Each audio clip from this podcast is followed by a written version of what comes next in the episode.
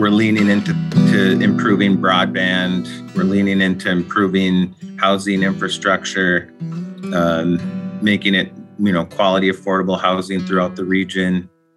Um, entrepreneurism, so so creating business incubators across the tribal economy where of course tribal members can start businesses but also anybody living in the Mille Lacs tribal economy can start businesses it's really just trying to create a robust middle class in in east central minnesota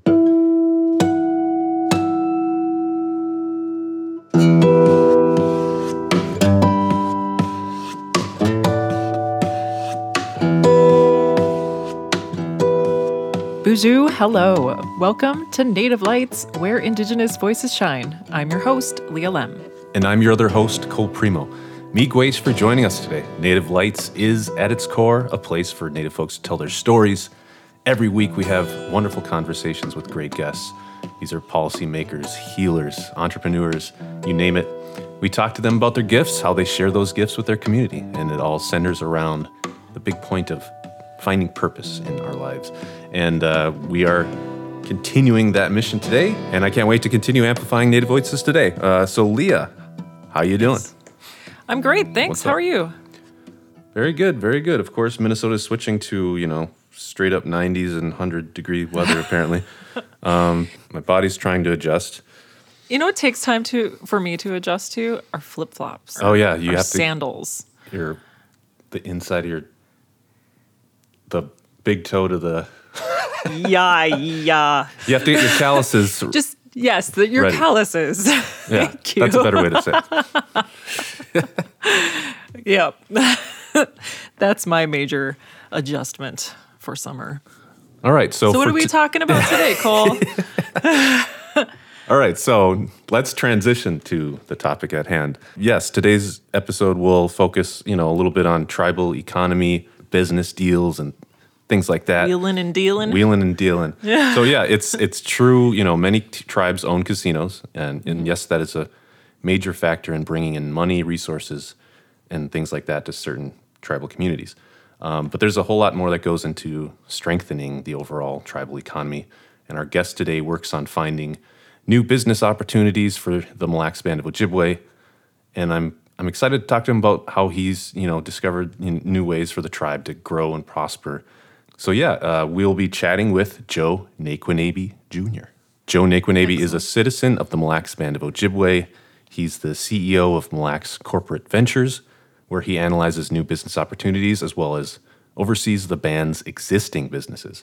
He also has interests in running, uh, studying Ojibwemowin, and basketball. So I'm looking forward to hearing from him on all these topics today.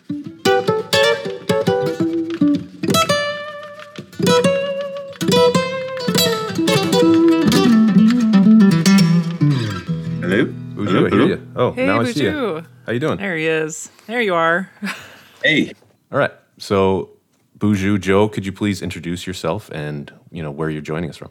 Sure. Uh, G. Gateway Gabo, Indigenous, uh, Jone Quinabi Indigu, Mayin Gun and Dudame, Mizzaga Iganing and Dunjaba, uh, Nisawag Nindanasug, uh, Ajuana Kudukwe, uh, Minawa Ogamawa Bikwe, Minawa Ogama Sekwe, uh, and Niwidige Ma Mizzaga Iganing. So I'm I'm up here on the the west shores of Mille Lacs Lake up in my office at Mille Lacs Corporate Ventures.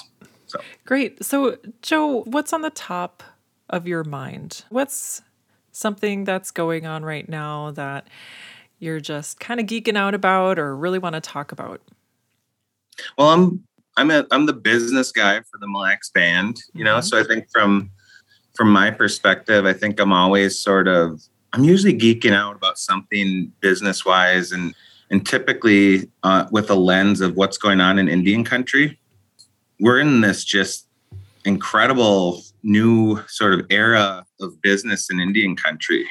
We've gone through this generation of where we many tribes have rediscovered wealth for the first time in many many generations because of gaming.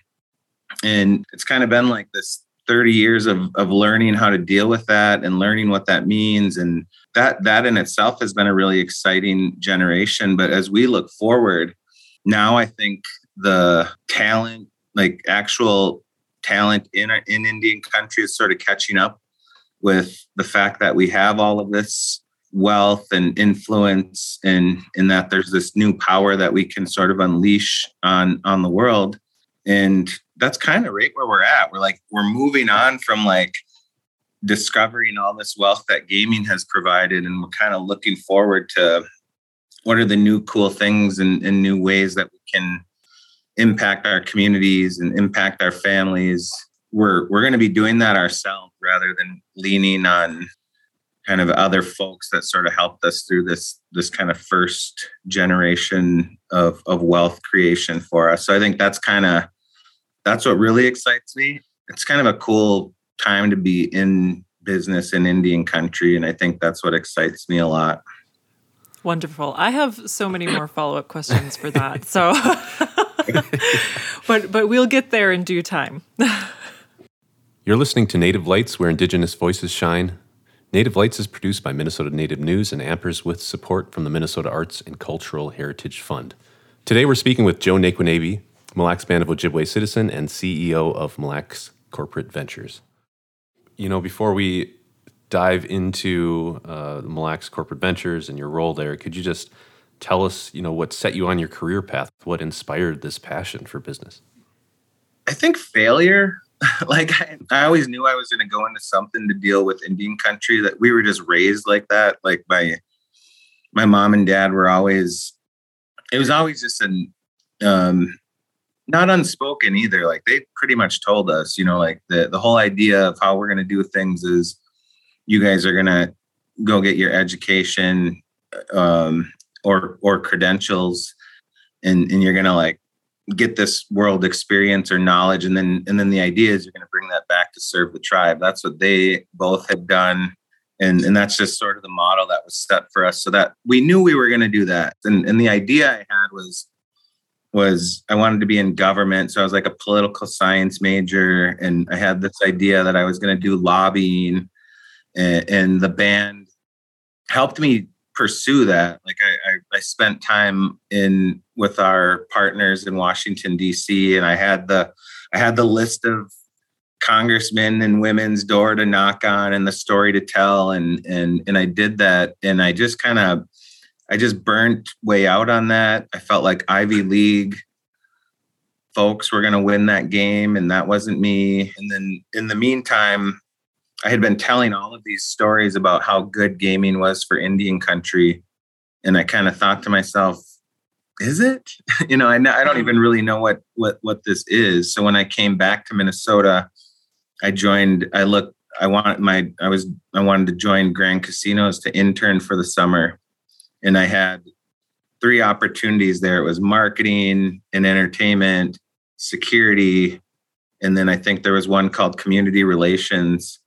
And uh, community relations was out because I felt like that was going to be too similar to lobbying. And then security, I just didn't want to do that. And then so I chose marketing and entertainment, and and I just literally fell in love that summer interning.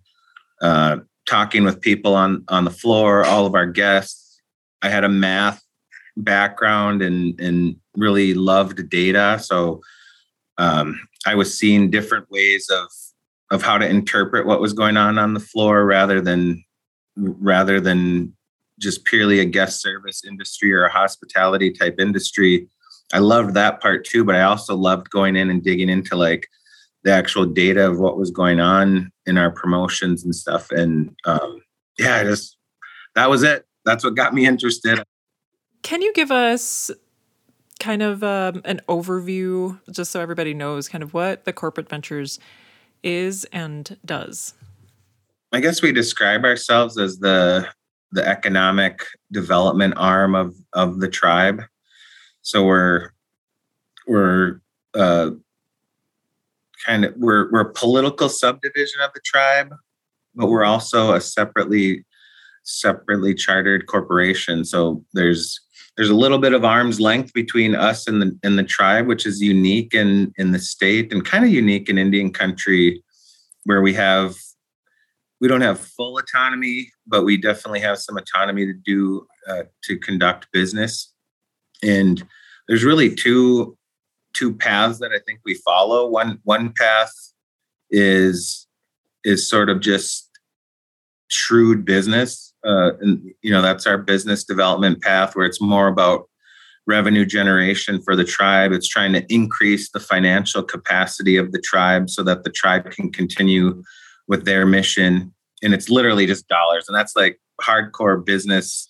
And then the other path that we follow is is more we, we call it community development. It's it's more about like developing infrastructure in east central Minnesota with tribal economy. And that stuff's kind of measured a lot differently. It's measured more on, you know, less about financial gains and more about how we're providing services or providing career paths for tribal members, um, how we're creating the opportunity for a more, more robust middle class within the Mille Lacs tribal economy so that you know we're we're leaning into to improving broadband we're leaning into improving housing infrastructure um, making it you know quality affordable housing throughout the region um, entrepreneurism so so creating business incubators across the tribal economy where of course, tribal members can start businesses, but also anybody living in the Mille Lacs tribal economy can start businesses. It's really just trying to create a robust middle class in in East Central Minnesota. Beyond that, I, I think there's we also look at ourselves as five lanes of business. So we do gaming, of course. We have a, a new startup company called Slotco that's also in our gaming uh, division. We have a hospitality division that's where we own commercial hotels. We have a marketing arm, mainly a company called Foxtrot Marketing Group, which is, I think, we're the biggest minority owned company in, in the Twin Cities, which is kind of cool. Uh, and then our in district investing is one whole uh, one whole lane of business, which is our convenience stores, movie theater, grocery store, commercial laundry facility. That's where all of our uh, low income housing tax credit projects fit. So we have two two big housing projects in in the Hinckley community and the Onamia community that fall under that umbrella. And then finally, our fifth one is a we have a, a startup company called Makwa Global, which is a 8A government contracting company. We just started that company at the beginning of uh, the pandemic, so we're kind of like ramping that company up. But I think but that's uh, one one of the exciting kind of things that are happening in the company right now. In supporting band members, supporting the Mille Lacs band tribal economy, and mm-hmm. then promoting entrepreneurship, uh, I think that that sums it up great. Because uh, so I know Mille Lacs band and the businesses employ mostly non-native? Oh yeah, by far. I think 91% of our employees are non-Indian. Mm, mm-hmm. You're listening to Native Lights, where Indigenous voices shine. Native Lights is produced by Minnesota Native News and Ampers with support from the Minnesota Arts and Cultural Heritage Fund. Today we're speaking with Joe Nayquonabe, Mille Lacs Band of Ojibwe Citizen and CEO of the Mille Lacs Corporate Ventures back to the serious question. Uh, I was just curious about you know how you find and acquire business opportunities. Like, is there certain strategies you in, you know implement? Like, I'm just curious, uh, you know, your process. Yeah, no, it's. I think we. It's about volume. So I'll answer that a couple ways. I think the first the first thing I would say is volume, and I see this in Indian country all the time. You know, the if you're if you're seeing uh, you know, 25 deals a year that are coming through your door, you're you're going to be a lot less effective than the team that sees a thousand deals coming through the door every year. Uh, regardless of how good your team is, you're, you're just going to find better opportunities by way of volume. When when we're on the hunt to actually buy a business or or buy a, a hotel or or buy an asset, you know, it's it's really this volume game where we just we're just open and we want to hear hear ideas and hear pitches. Um, but then it's just kind of taking a thousand of those and and 300 of them will probably pass an initial test of those 300 we're trying to narrow it down to 30 um, where there's some internal due diligence that will get those down to 30 and then after that there's just another deep due diligence that's trying to get that down to one or zero if we go through the entire process and we don't find anything we don't have to invest we're not driven by wall street or anything like that you know we're we're trying to do the right thing for the for the tribe that's one way we look at it. I think the other way we look at it is just we call it surfing where the waves are. One of the rules at MLCV is don't do things that are hard. like people always laugh at that, and it's like it's like no, that's a real thing. Like um, so so surfing where the waves are. You know, I think that's how we got to government contracting. Uh, you know, the 8A space gives tribes that's leveraging something very unique and distinct to us. We're a tribal entity. Uh, we're a minority owned business.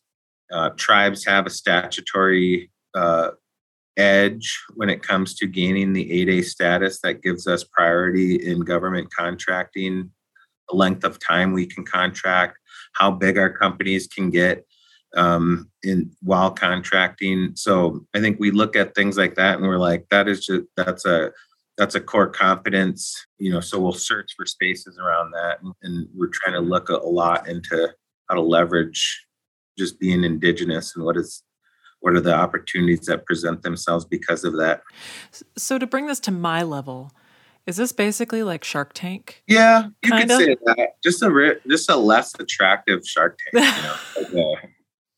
uh, so there's this interesting thing uh, all our fathers our dad well leah and our dad William and your dad, uh, Joe Nayquonabe Sr., were involved in a, great language project called the Anjibimaatising Project. And we see that, you know, you study Ojibwe too.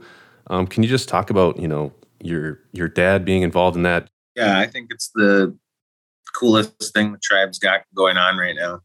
And it's cool to see our dads like around to pass that knowledge forward.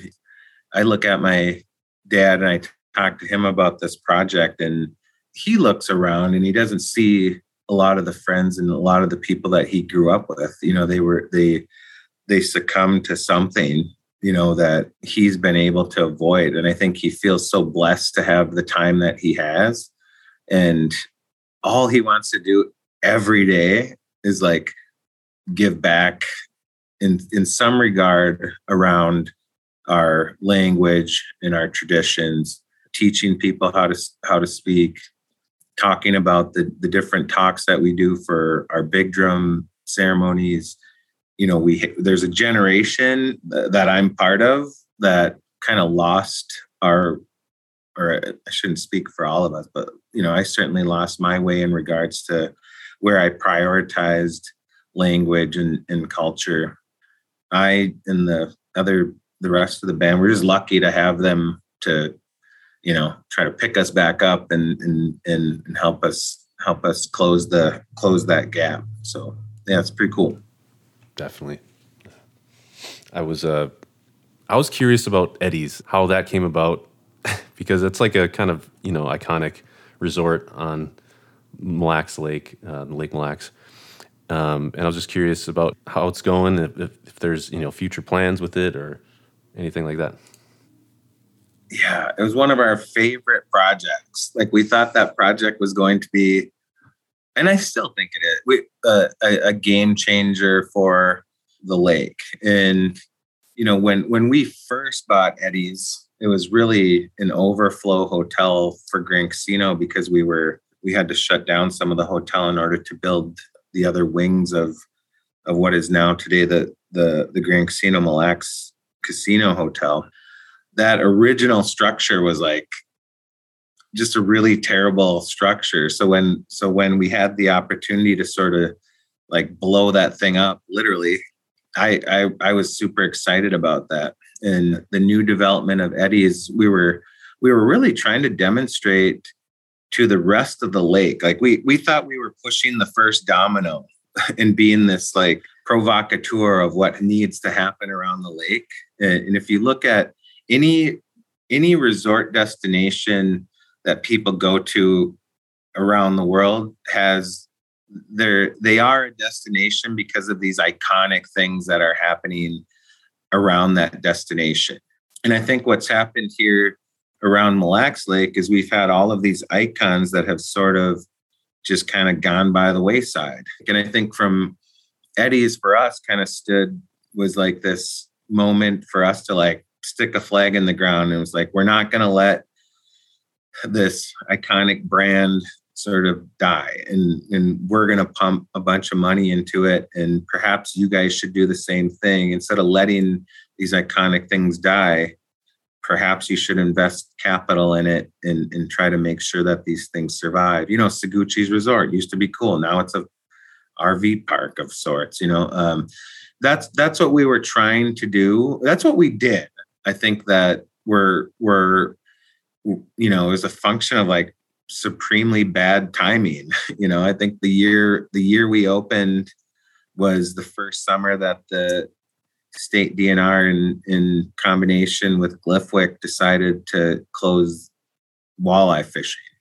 And I think once the lake recovers and and we sort of rebound back to, you know, a more sustainable and larger level of fishing activity on the lake. I think we'll definitely see a rebound of eddies, but unfortunately, a lot of those other icons that we were hoping to inspire, they're all kind of gone now.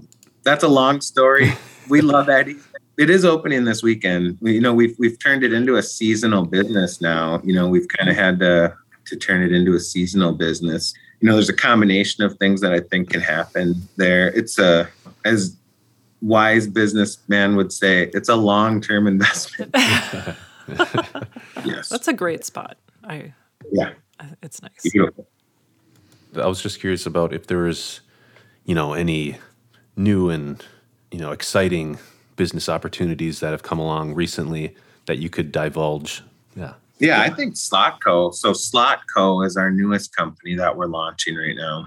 Basically, what we're doing is we're investing financial capital and human capital into slot floors across Indian country. So the, the whole idea we have is we've kind of done the math on it, you know, as as as your slot equipment ages, its production drops off pretty severely. So if a slot machine is on is more than 5 years old, it actually produces at 50% less than than a newer device that's on your floor which for somebody like us is that's an easy thing to solve when when you when we have a lot of revenue.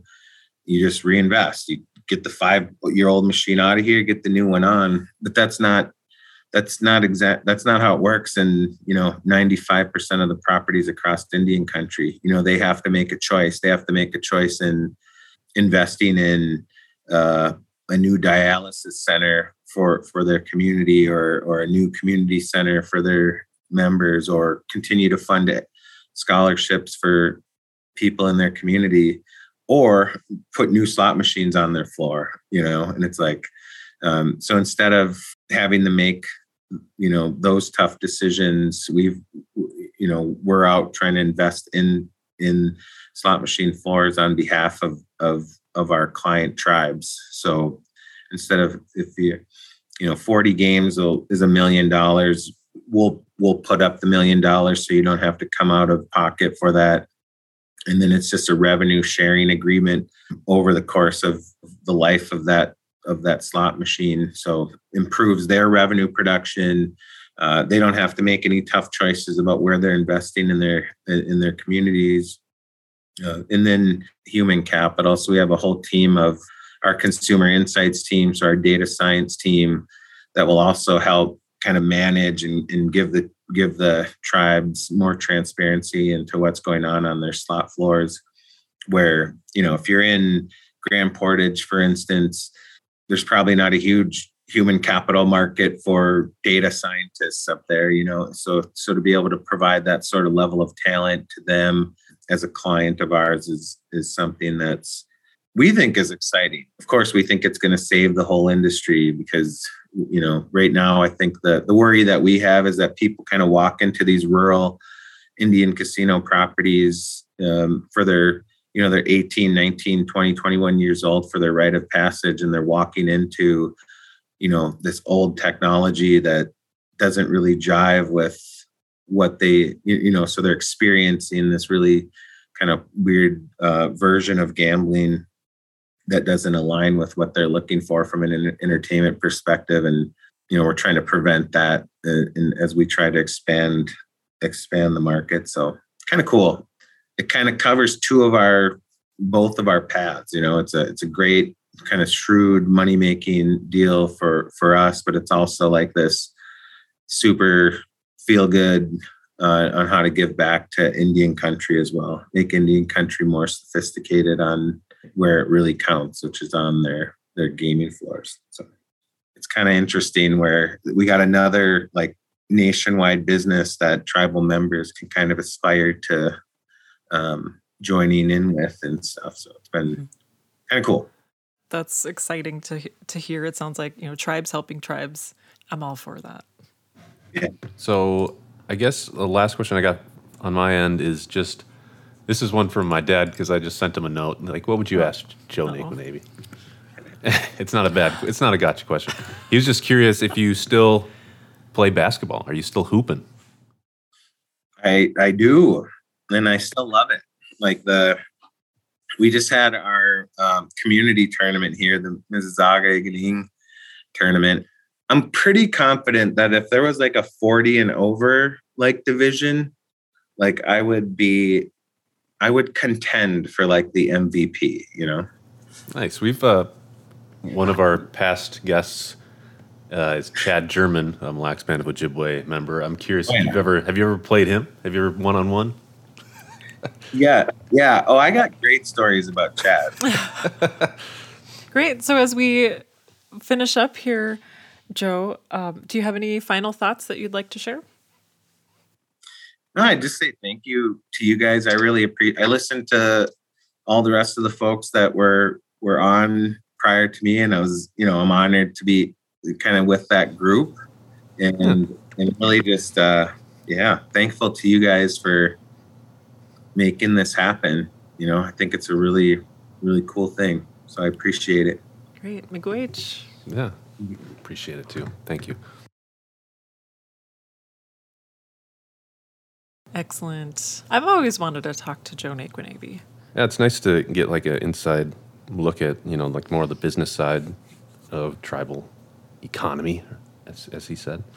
Yeah. So, yeah, Thank you to Joe Nayquonabe Jr. He is a Mille Lacs Band of Ojibwe citizen and CEO of Mille Lacs Corporate Ventures.